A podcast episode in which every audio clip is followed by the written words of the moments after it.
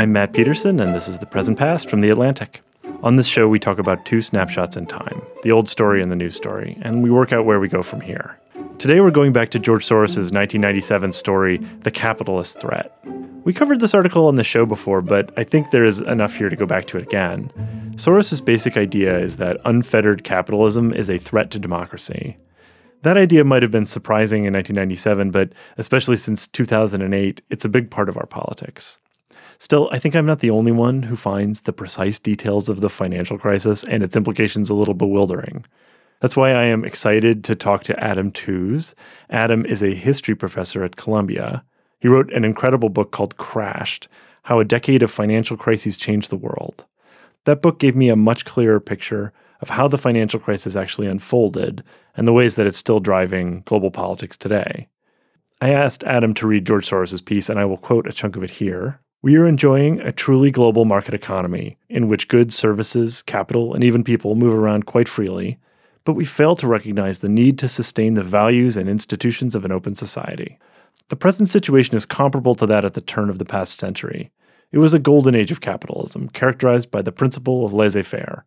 So is the present. The earlier period was in some ways more stable. There was an imperial power, England, that was prepared to dispatch gunboats to faraway places because, as the main beneficiary of the system, it had a vested interest in maintaining that system. Today, the United States does not want to be policeman of the world. How much more likely the present regime is to break down unless we learn from experience. That's George Soros. Here's Adam Tooze. Hi, Adam. Oh, hi. So let's start with the cliche in that quote, right? About the United States being the policeman of the world because in some ways Soros is wrong about this. So it's 1997 hmm. and you know there's military interventions that follow this but there's also big financial intervention, right? Mm. The Fed comes in and saves the world in the mm. financial crisis. Mm. And to be fair to Soros, maybe he updates his views in the intervening 10 years. I don't know what he actually thinks now, but does it matter that he was wrong about this idea that no one was going to rescue the global economy?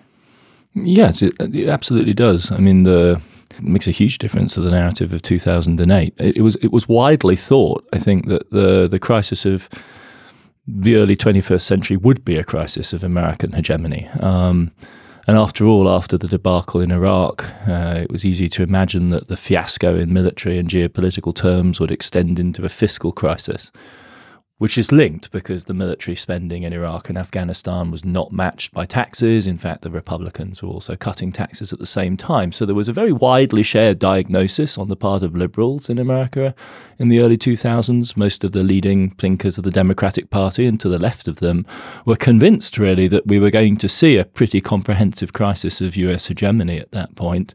And that isn't what happened in 2008 because the nature of the crisis was rather different from what people imagined. So, to that extent, I think Soros is pretty much of his time. With my historian's hat on, I would say, though he's wrong, I, am not surprised by his misjudgment. Um, it was it was widely it was widely shared. Um, what happened really took everyone by surprise. Um, yeah. Can you just briefly remind folks what, what actually did happen? Well, the, the, the, crucial thing is that the crisis of 2008 was not the crisis that people expected. What people expected was a, a fiscal crisis of the US. So America was borrowing too much money, and famously, it was borrowing it from the Chinese, who were thought to be the great geopolitical antagonist of the future.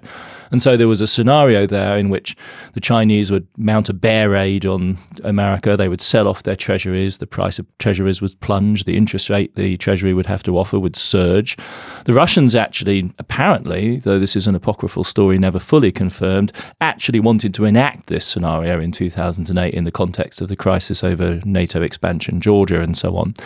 Um, and so that was the crisis that people anticipated, and that's not what happened at all. The Chinese actually increased their holding of US government debt overall during the crisis because it was a safe asset to run to when what was failing was the private sector credit system, which is the story of 2007 8, not a crisis of American government debt or, frankly, anyone else's government debt until the Eurozone thing really gets out of control. It's a crisis of banking, of private relationships, of private contracts, of private debt, where the Fed has to step in as a lender of last resort for the US, first of all, but then for the entire global banking system, because the entire global banking system does its business in dollars and was deeply implicated in the American subprime crisis. So you have folks like Soros and others expecting American weakness. And what comes along in 2008 is, in fact, the United States steps in. The Fed specifically steps mm-hmm. in and, as you've written, extends these swap lines to mm-hmm. all these other governments and basically just mm-hmm. bails out the world's banks, right? Well, bailout is strong. We have to be careful here yeah. because bailing out, when we say bailing out, we generally mean taking a capital stake and putting money on the line in the form of equity. Uh, those are the really highly contentious bailouts that we see, say, of right. AIG, for instance, or in Europe, you know, Lloyds TSB, uh, uh, Royal Bank of Scotland, the, the big European bailouts in that respect are different. What we're talking about here is liquidity provision, which is rescuing, and without it, the banking system would have failed. But that, that legal difference is crucial because one is hugely controversial and politicized, and the liquidity support can take place behind the scenes with no one noticing, basically. Yeah. So instead of this this weak American state that the liberals of the mid 90s were expecting, we have or at least what seemed like for a while, a very powerful American state. Well, we have to differentiate, right? So yeah. the state's a big amorphous blob. Um, you know, the the integrity of states, their sovereignty, is one of the fictions that sustains them. Like Critical theory will tell us really from the 60s and 70s onwards. So, what we can say is that the Federal Reserve was able to act, the Treasury was able to place debt in markets. All of that worked. Um, the American political system is coming apart at the seams. Uh, already was clearly from the 1990s onwards with the radicalization of the Republican Party and its you know no holds barred assault on the Clinton presidency the 2006 elections deal a humiliating blow to the Republicans. And in 2008, in the middle of the most existential crisis the American economy and American society has faced since the Great Depression, the Bush administration, a Republican administration, cannot get the votes of its own congressional caucus to push through legislation which is essential to save middle class America. Middle class in the strong sense, in other words, home owning America, not working class America, but middle class America. The solid uh, middle of American society supporting both the Democrats and the Republicans, depending on, on the constituency. And, and much as the Republicans may hate Fannie Mae and Freddie Mac, and they may regard them quite rightly as gigantic, you know, Democratic Party machines, but nevertheless, this is not the moment to play politics with the fundamental infrastructure of American society society. And the Bush administration is pleading with the Republicans in, in Congress to deliver the votes, and they refuse. TARP fails the first time round at the end of September. Um, so this, to my mind, is the moment where you see the Republican Party moving from being a party of government to really, you know, sort of a motive expressive party of protest, willing to consider the possibility of a total catastrophe as a way to what they imagine would be a better America. So, on that side of things, continued disintegration. And then, if you look to the geopolitics, of course, the endless wars in Afghanistan and Iraq grind on. Obama actually raises the stakes there, pushed by the military. The confrontation with China gets more serious. NSA unravels. So the state, you know, if you think about if you think about the state as that whole complex, then that wouldn't be the summary judgment one would make. What we're yeah. seeing rather more is, as it were, this sort of emergency ad hoc measures in the one sector where there really is agency. I, I ended up saying for a while that you know that, that the two bits of the American state that do continue to work are the special forces and the Federal Reserve. Right? so it's not big army, but if you, you know you can assassinate uh, Osama bin Laden. Uh, you know, and do drone strikes, um, and you can do Federal Reserve policy. And then in 2013, we discover the NSA scandal as this gigantic network where you can see American power highly operative around the world. But then, in, in other respects, of course, the, the decay, the crumbling, the disintegration is all too real. Yeah. I mean, do you think then that this diagnosis that Soros gives, that, that sort of market fundamentalism, as he calls it, laissez faire in this story, is that what's actually hollowing out the other parts of the American state? I mean, how, how much of that diagnosis actually still makes sense in hindsight?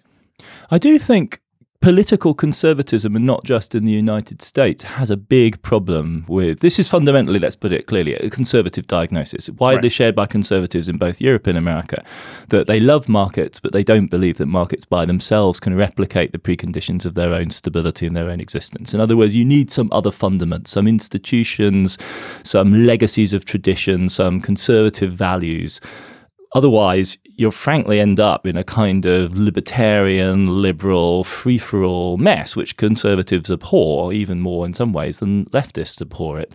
So, um, I do think that there is an element of truth in this diagnosis, which is that conservatism, in its commitment to free markets, and the particular know, American brand of conservatism is particularly unstable in this respect, does tend to subvert some of the foundations of its own you know possibilities and conditions of existence. So you know you move towards a free market society and all voluntary military, and yet you want to somehow maintain a comprehensive nationalism and a you know the capacity for external action. Now, at one level, that may work in a very cynical bargain by which you have a privatized army doing you know wars of choice. Um, but then the question, of course, is can you build political legitimacy for that, and is that kind of great power politics sustainable? If it was as cheap as gunboats, which Soros so you know yeah. so uh, so cheer- cheerily invokes, you know, just a little matter of sending a gunboat to wherever Venezuela or Egypt or oh, somewhere, yes, then you know, then then you know, then then um, this might even be a viable policy, but we know that that's not what the wars of choice of the early 2000s were. Yeah. I want to come back to something you mentioned about the idea of catastrophe becoming thinkable, because that is playing a big, big part in our politics. So we're talking, you know, the end of February here, the Brexit deadline is coming up yeah. soon. You've also had, you know, all of the uh, American budget exercises that have played with catastrophe, um, the various um, debt limit crisis is yeah. what I'm thinking. But the, w- what does it take to actually convince people that catastrophe is not a good idea? I mean, uh, you know, I think so many people came through the financial crisis and thought, God, let's never do that again. But there's this important strain of conservative thinking that thinks, no, we just didn't go far enough. Like, yeah. what what explains this dynamic? And leftist thinking. I mean, if you right. think about left wing right. Lexiteers in Britain, I mean, they're quite convinced that that taking Britain out, even in a catastrophic circumstances, might provide them for the you know with the conditions to actually build socialism in Britain. There's a strand like that in Syriza in Greece in the summer of 2015 as well. Um, but it is remarkable to find it within conservatism now as well, and uh, clearly Brexit is one instance of this. And um, in the US, we've seen it repeatedly. Yes, you're absolutely right. I mean, the budget crisis of 2011 and 2013. I mean, there are descriptions of Repu- Republican Party bigwigs, you know, convening seminars with the Freedom Caucus people to explain to them that yes, a default truly would be catastrophic. Uh, it's thought that Powell, you know, Chairman Powell yeah. of the Fed, owes his owes his position to the fact that he was so helpful to the Obama administration working the Republican side because he was across, you know, he was a bipartisan appointment by the Obama administration to the Fed board. And that was in part because he was seen as a responsible linchpin Republican player, a bit like Bernanke, who was also mm-hmm. a Republican after all, um, who could bridge this gap. And so, yes, they're actually having to do work to convince them that this is this is not. Um, I think it comes out of the sense out of two different types of problem, right? On the in the British case, I think it's it really is this clash between a value system on the one hand and the pragmatic requirements of modernity on the other, which is not really resolvable. And so you end up in this absurd impasse where you vote your way around a series of options, none of which have a majority. And the clock keeps on ticking. Um, in the American case, I think there truly is a sense amongst some of the conservatives uh, that the current situation is so bad. Uh, they really genuinely have, uh, you know, this American carnage kind of interpretation of uh, one of the chapters of my book is called American Gothic, right? There's this sense that not just on the left uh, and not just amongst embattled minority communities whose circumstances of life may, in large parts of America, truly be apocalyptic, right?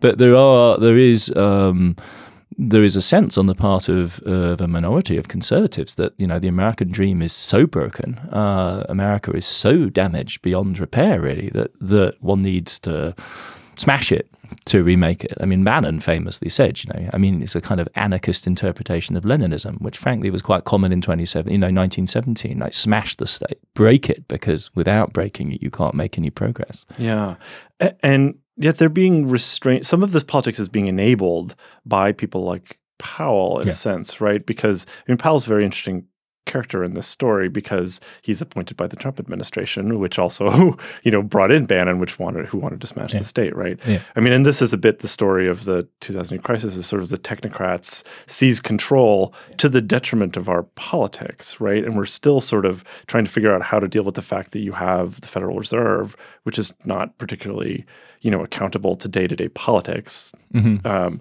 at least. Um, you know, playing such a huge important role in our economy why do they keep bringing these people back if they want to smash the state. Well, it's different actors, isn't it? Again, we have to talk about these weird, loose combinations. I mean, everyone's been playing sort of Kremlinology on the on the White House ever since Trump was a you know Sure. took office. It's obviously a gang of like warring factions with very different agendas, some of which really do tend in this radical direction, but you know included absolutely mainstream conservative business figures who had no interest whatsoever in seeing NAFTA suddenly cancelled or you know any kind of radical action of that type. Um, so I think that's key to understanding this is that these are heterogeneous coalitions of, of actors with different agendas at any one time. I think the role of the Fed and the role of the technocratic takeover in enabling this is very interesting. There's a kind of t- vicious circle here in which because the pre- the crisis was as pressing as it was, and because the political coalitions backing action were as fragile as they were, and because some of the stuff that had to be done was so distasteful and so clearly in the interests of a small oligarchic minority, that it was convenient for everyone for the Fed and certain Treasury officials to do this, to do it quickly, and to sweep it under the carpet as quickly as they could. I mean, they completely repurposed TARP. Repurposed TARP. You know, it wasn't supposed to be used for recapitalizing America's leading banks. That wasn't the plan at all. Supposed to be for buying bad assets and to provide help to homeowners. So they just they they totally morphed and changed legislation within days of it having been passed. That is quite effective as a mechanism for dealing with the crisis. Certainly, say if you compare it with Europe. Right. But the downside of that is that, in a sense, you let the politicians then off the hook.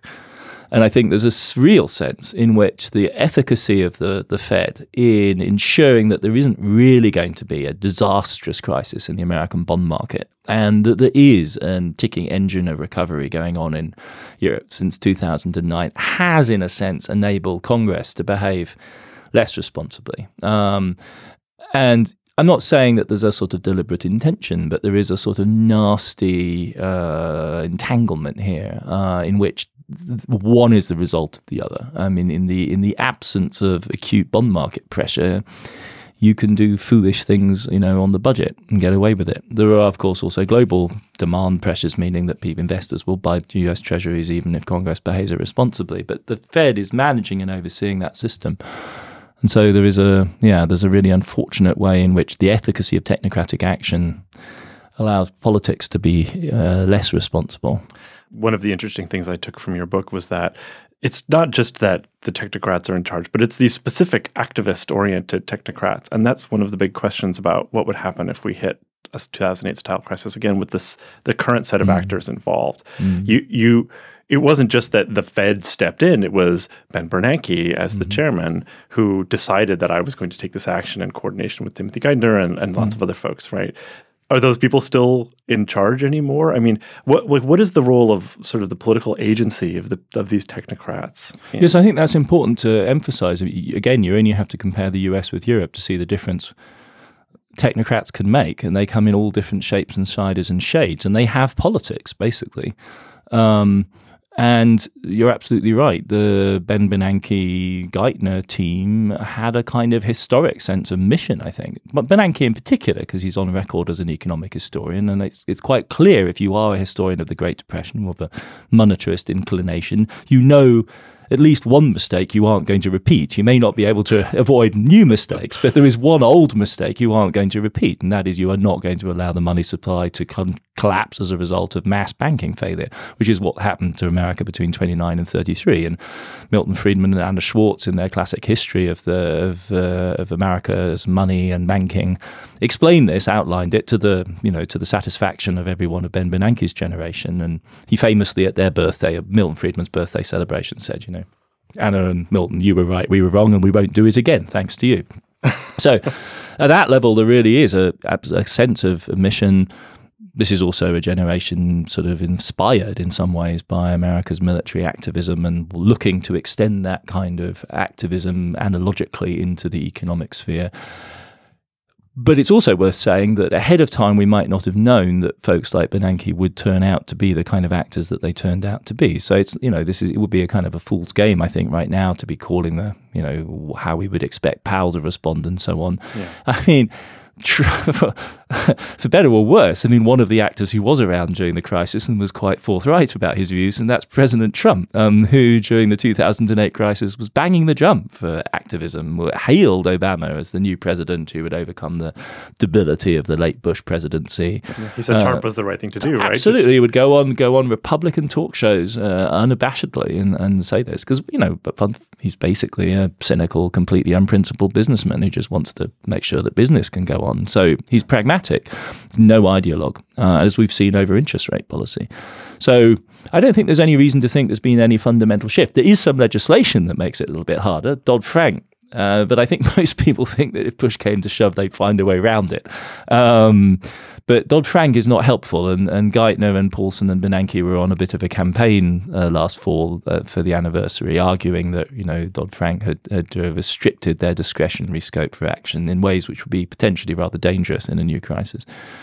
Again, compare and contrast with Europe, and you see, you know, how big a difference it can make. Even within Europe, the transition from the Trichet era to the Draghi era era made a huge difference at the ECB. Right. Draghi being more American in his background, more MIT macro of the 1970s and 80s, which is where many of these people came out of. Yeah. And and he came in and said whatever it takes, right? Yeah, which is which is American kind of talk. Yeah. Uh, he said it in English. He said it in London. He said it to you know anglophone hedge fund managers, saying you you know you've got to understand this is for real now. Stop playing with us. Right. All right. Let's go back to the Soros story. So there the, one of the lines that I thought was interesting is the way that Soros thinks about international institutions and where they come from and where sort of world order comes from. So he says, guided by the principle of the survival of the fittest, states are increasingly preoccupied with their competitiveness and unwilling to make any sacrifices for the common good. And that struck me as a very 90s view. And I'm curious if you feel the same way about this that the idea that the institutions that we have, like NATO, like the Bretton Woods institutions, like the IMF, or maybe even the WTO, that came later, these are creations of a kind of self-sacrificing nature that mm-hmm. were intended, you know, to sort of glue the world together, but they weren't really for American good. Does that feel off to you reading that now? Well, I think, in fairness to Soros, right, it's it, Soros is a very complicated thinker, actually. So I think the point he's making, first of all, is that this is an instance of his reflexivity theory. So yeah. the theories that states have about the world affect how the world works. And what he's saying in that passage is that the social Darwinism, which has inflected international relations thinking, which he thinks of as being an even worse kind of science than economics, um, is making a world of that type. Whereas, in fact, he thinks if you had a good modern evolutionary theory, you'd be able to understand how cooperation works, how therefore various types of win win behavior emerge. Um, and that presumably would be a much better model also of how something we might call international society or inter- international community, the so called English School of International Relations, would think about the development of those institutions. In other words, they are in- self interested.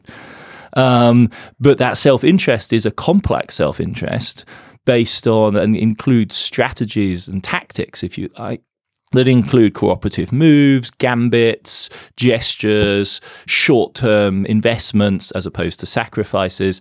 You know, you can easily escape the helpless, I think, language of altruism and self sacrifice um, by way of that kind of model. And that's what I take Soros to be saying. Um, in other words, the problem right now is that there's too much of that social Darwinism in the system. And to that extent, you could say he was prescient. In other words, we are living now, 20 years later, in a world in which a sort of native social Darwinism, the new belief on the part of Washington that the world should be dominated by great power conflict, right, is in some sense bootstrapping itself into existence because it's not obvious that all the players want to play that game. Hmm. You know, and it's not well, a matter. China, China loves win-win uh, strategies, right? That's what they like to say. Yes, of course they do. Yeah. Uh, as does everyone else. You yeah. go to a place like Davos, the only people who aren't saying that are the occasional Trump administration people. Right. Yeah, because because it's it's a particularly weird opening move in a self everyone if we all understand that we're involved in a self-interested it's like entering some ghastly tinder date where you say all i want to do is have sex and i want to have it this way you up for it? like, yeah. you know, to it might not be the best way to get into bed. I don't know. I mean, I, I, feel like that's the success of Grindr right well, there. For yeah, it's maybe it's different cultures. Yeah, yeah. precisely. Yeah. so okay, so so then this this this idea then that that So he's actually prescient, you said, right? That he's foreseeing some of the kind of destructive competition that we're seeing seeing right now. I mean, I, I guess like where I was coming at this story was you know he he is a guy who does believe that there ought to be sort of globe spanning institutions and mm. and and we're at a moment where these institutions sort of mean less and less and or they're being changed or challenged by mm. you know com- countries like China that are creating their own institutions and I'm curious if you think that that ethos explains some of what is happening right now that that um, a, a lack of that our you know government's view of institutions like let's just take the IMF mm. um, that it ought to purely be serving American interests. Is, does that explain any of you know what we're seeing right now in terms of the friction in international politics? I do think America's still a bit of an outlier in the sense that I don't think there is not any. Maybe the Germans could be persuaded to actually publicly declare that they forswear any national interest. In fact, mm-hmm. a German a German president had to resign for having said that. Um, Germany's troops were in Afghanistan to defend German national interests. That, that violated the German yeah. constitution. But no one else in their right mind is ever going to say that. On the other hand, you will find a solid majority of large, sophisticated states who all believe that there have to be global institutions for key areas of governance, and that going forward, the pressure to have those is likely to intensify. And frankly, the timeline on which this is going to happen is rather short. And if it doesn't, then the results are catastrophic. So, and the two areas where this is true is financial governance, evidently, um, and climate and and unless structures of international governance emerge on those two axes, then the results are likely to be catastrophic. Um, and G20 institutions are, in some sense, a move towards that. I mean, that that the Trump administration has espoused this particularly banal, particularly crude version of national interest, and that that then licenses imitators, say in places like Brazil or in Poland I, you know, one shouldn't overestimate that. Of course, it has catastrophic results, but it isn't going to persuade sophisticated players like the EU or Japan or Australia or China that all of a sudden their previous diagnosis was completely incorrect. We now, however, face a world in which there are several actors who are completely uncooperative. And now none of those other people, none of those other actors will ever really deny that it's in their self interest to have these things done. They just think that those problems are essentially global in scope, and that's the appropriate level at which they need to be addressed. And behind the scenes, there is still quite a lot of American involvement, say in the IMF, for instance. Right. On the crisis like the Argentine crisis, the Americans were actually fairly cooperative. So, you know, th- they have particular bugbears. The WTO is one of them, um, but um, and the Paris, you know, Accords on climate change are, are another. Um, but but like I say, I don't I don't think that the that that uh, um, America should be seen as it, it, constitutes a force pushing back against those kind of institutions.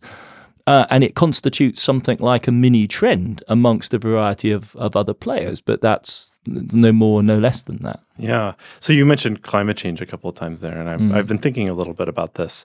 This kind of conflict between the technocrats and the politicians who have to make actual policy choices mm. seems to be manifesting in the debate about climate change, right? I mean, you're you're having this argument about the Green New Deal now, and the question is, you know, um, the fight on the left is whether or not you have to say you have to pay for it or not. Do you see a connection between those kinds of the the like the vanishing, the technocrats takeover of our economic policy making and this political argument that we're having now about how you ought to deal with climate change. I mean, it is a subject which could easily you know, really drive you onto a very painful cleft stick in the sense that, you know, it's the ultimate technocrat's politics in some sense. It's very diffuse as a reality. It will affect you in various ways, but, you know, it takes science, very complicated science, to really spell out the interconnections and the future horizons, which are the ones which are so devastating. And even when that devastating reality is upon us, it'll be very difficult to actually uh, immediately point from one cause to another effect. It's like trying to identify chemical poison poisoning in, you know, court cases, it's very difficult to actually establish that causation, even if everyone of right mind is convinced that the link is is there and the, the connections are efficacious. So that's the kind of area where this gap between public politics, between popular politics and technocracy could emerge and become incredibly painful. But there are counterexamples. I mean, if you think about the German decision to back out of coal, uh, which was taken a couple of weeks ago, it's by no means a satisfactory outcome in my view, but it's nevertheless a model of how you can make that kind of decision making rather different, right? It's a big multi stakeholder committee involving the representation of labor, of all of the states which have, you know, power stations, and then you, you figure out some multi it's really like multi-decade compensation deal so as to figure out that you know people losing their jobs in coal-fired power stations and in coal mines get compensated for the collective decision to move away from coal it's not in any way an optimal decision, right? It's not quick enough. And in any case, you're taking some of Europe's least dirty coal plants offline whilst leaving the Polish ones in operation. But if you're asking does you know urgent large scale climate politics necessarily lead to a split between technocracy and regular political decision making no it doesn't have to but you do have to have a political class and a political system capable of that level of sophistication and given you know america's situation right now who would want to bet money on that here uh, but in, in in that case, it worked. The the the the, the counter example would be the Gilets jaunes in France, where you have you know Macron's highly uh, inequitable uh, tax policy, culminating in a large increase in the price of fuel for regular folks who have to drive long distances. And France is a big country by European standards, so they're very dependent on cars. And then you have this mass outbreak of violent protest um, over essentially a top down, market based green policy. I mean, that's a disaster when that kind of thing happens. That should never have been allowed to emerge as a conflict. We do. There's no reason why collective interest, popular politics ought to not be able to embrace the environmental issue. Um, but it really is a matter of political rhetoric, you know, what we used to call banally political leadership as to how big that gap becomes. Yeah. Should should American progressives admire Germany and their political system in any way? I mean, you know, you're talking about outcomes in, in that country where, you know, I think people on the left here would actually like some of these things.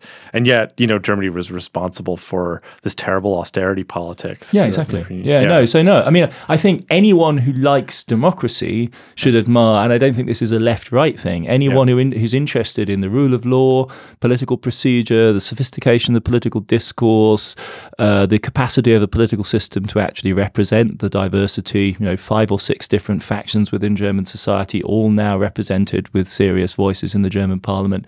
Um, at that level, formally, if you like, anyone who's interested in well functioning modern democracies ought to at least look to Germany as one example of how it can be made to work. I'm not by any means saying it's the only one.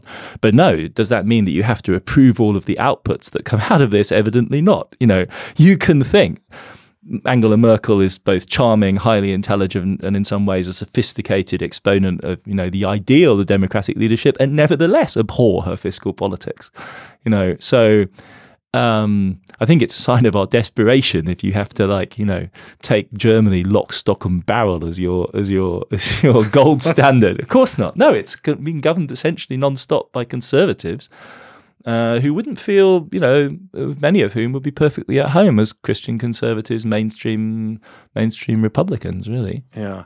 Well, let me extend the line of questioning because I'm curious if there is, if not another country, if a, a, a historical period in American history when um, uh, people ought to look back to as a model for how we ought to do things. And I'll say, for instance, you know, I had Tim Wu here talking about antitrust recently, and mm. he was mm. talking about, you know, Louis Brandeis and the move back to yeah. that that period. You yeah. know, is is there a, a, similar model?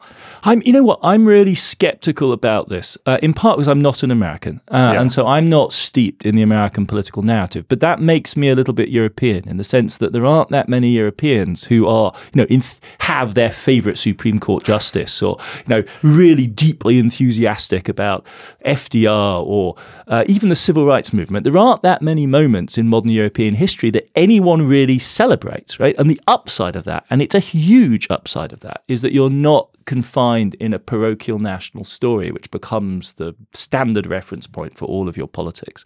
And much as I admire, I mean, and I've written about like the Wilsonian era, and much as I admire the New Deal, at least the left liberal version of the New Deal, and you know the dynamism of American uh, civil rights politics in the 1960s. I mean, a where it's all left America right now is hardly a cause for celebration, and we have to understand this as path dependent. In other words, what is it? I mean, all of those movements presumably have narratives that end in failure. So, because look at where we're at, and secondly, all of them blind us to the absolutely fundamental world historic shift in the balance between the West and Asia. And the thing that really troubles me about the New Deal references, the Marshall Plan references, is that at the end of the day, the reason why Americans had nothing to fear but fear itself was A, if they fixed themselves, they could get themselves back on top and American society would particularly on fine. And B, if they did fix themselves, they would be the central actor of world politics. In other words, they would be able to profoundly shape both their own society and the world around them. And in key areas of world affairs right now, that is a delusion. And it should not be promised to the American electorate. The Green New Deal is a great thing, and I wholeheartedly support it. But if you think it actually fixes the climate change problem, you're kidding yourself and that we have to develop a progressive politics which inhabits the space of essentially dependence, right, of being in a non sovereign position. Because with regards to climate change, the West is a bystander. Now, we can be a helpful bystander. We can contribute our part. We can open up our technology to people who need it more urgently than we do. But the decision, the fate of humanity is not going to be defined by us. It's going to be defined by the you know, electricity and power generating decisions made by China and India in the next 20 years. And for me, therefore, those historical references are misleading because they, they take us back to a period in which, in a sense, if all we could do was just get a grip on our own society, then all would be well. Right? Then we would reassert, we would regain the promise of democratic sovereignty, we would regain the promise of agency, indeed, ultimately, of something like emancipation. And that's not on the agenda now. If climate change is as serious as most people think it is, that's just not on the agenda anymore. And much as I understand the logic of the New Deal references as an energizing political mes- message, what I fear is that they suggest the outcome will be D-Day or you know triumph in World War II or the United Nations or something like that, and that's not that's not the act America is anymore. Yeah, that's a that's a really good way to frame this this what's going on in our politics. And I, you know, I followed the trade disputes that the United States is having fairly closely, and and that's what ex- what you're describing is exactly what our trade officials are trying to do, which is they're trying to seize the moment of continuing American leverage yeah. over the global economy. Yeah. you know, to do something before it's yeah. too late. So we have like four levels here. Like with regard to military c- command, America still commands more power than any power has ever commanded in the world. With regard to the financial system, as we were saying earlier, the dollar is crucial and the Fed is absolutely vital. With regard to markets, apart from anything else, because America imports so much stuff from so many people, it has leverage. But on CO2 output, I mean, America's outcome, you know, share of global CO2 output's 15%. Twice, China's is already twice that. Yeah. If you add in the other emerging markets, it's multiples more, right? The EU and America together probably put out less than China, and they're on a declining trend, right? So, just from the, the point of view of the simple arithmetic of this problem, we're well past the point at which we have any leverage at all. You know, insofar as America has leverage on the green issue, it is as a cooperative partner in global deals, which are asking other players to make much larger sacrifices than we are making ourselves. And there's no doubt that in the climate of the Paris climate talks, for America to be a proactive Green New Dealing player would be transformative in the atmosphere of those talks. But what needs to happen, of course, is that in Delhi and Beijing, and then all the way down the line, because these are massive federal states, decisions are made and political coalitions are formed which allow them to rapidly transition. And we've just seen how difficult it is for a society as sophisticated as Germany to make the decision to turn off the coal power stations. We're asking India and China each one of whose major regions is the size of Germany, to make that decision over and over again, and in each case decide for an extremely expensive strategy of very rapid transition away from coal. So that is the that is the sense in which our leverage is extraordinary, uh, extraordinarily limited. I think, and we, what we need to be thinking about with a Green New Deal is not just what we can do at home, but what limited means of influence, what limited means of support and assistance that we can provide to those actors in this drama, because it's there really that the work has to be done. Right. It's it's the historical analogy as much that you're objecting to here as the actual policy, right? Well, in uh, the Green New Deal, I wholly support. What worries me about it is that it suggests, you know, the image of a sovereignty restored, of an agency restored, of a of a you know an enthusiastically mobilized American nation. In the end, not just saving itself, but saving the world. Yeah. And and of course, for America to move into the position of being a Green New Deal actor would transform the Paris conference type politics of climate change. But in the end, it's China and India that have to make the decisions. Well, let me wrap this up by going back one last time to the Soros piece. And, uh, you know, I don't know where you were in 1997, but I'm curious, you know, if you had read this at the time, the financial crisis is long in the future, hasn't, no, you don't have no sign that it's coming yet. Would you have been alarmed to read this? Would it have been surprising to you to read this story 20 years ago? Or would you would you have thought, man, no big deal? Well, no. I mean, I, I, I grew up on like you know um, neo-Marxist state crisis theory from the 1970s and the 1980s. I mean, if you if you're reading the the New Left Review and Marxism Today in Britain in the 1980s, then you know the diagnosis that democracy and capitalism might not make exactly ideal bedfellows was not news.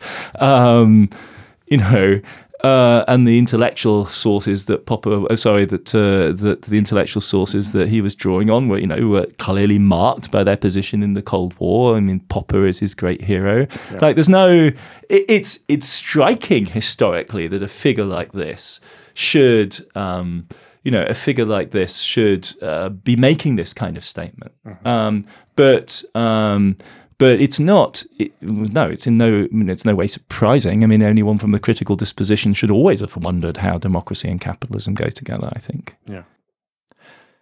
Adam Tooze is the Kathryn and Shelby Cullom Davis Professor of History at Columbia University and Director of the European Institute.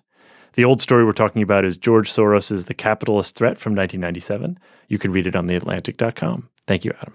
Thank you.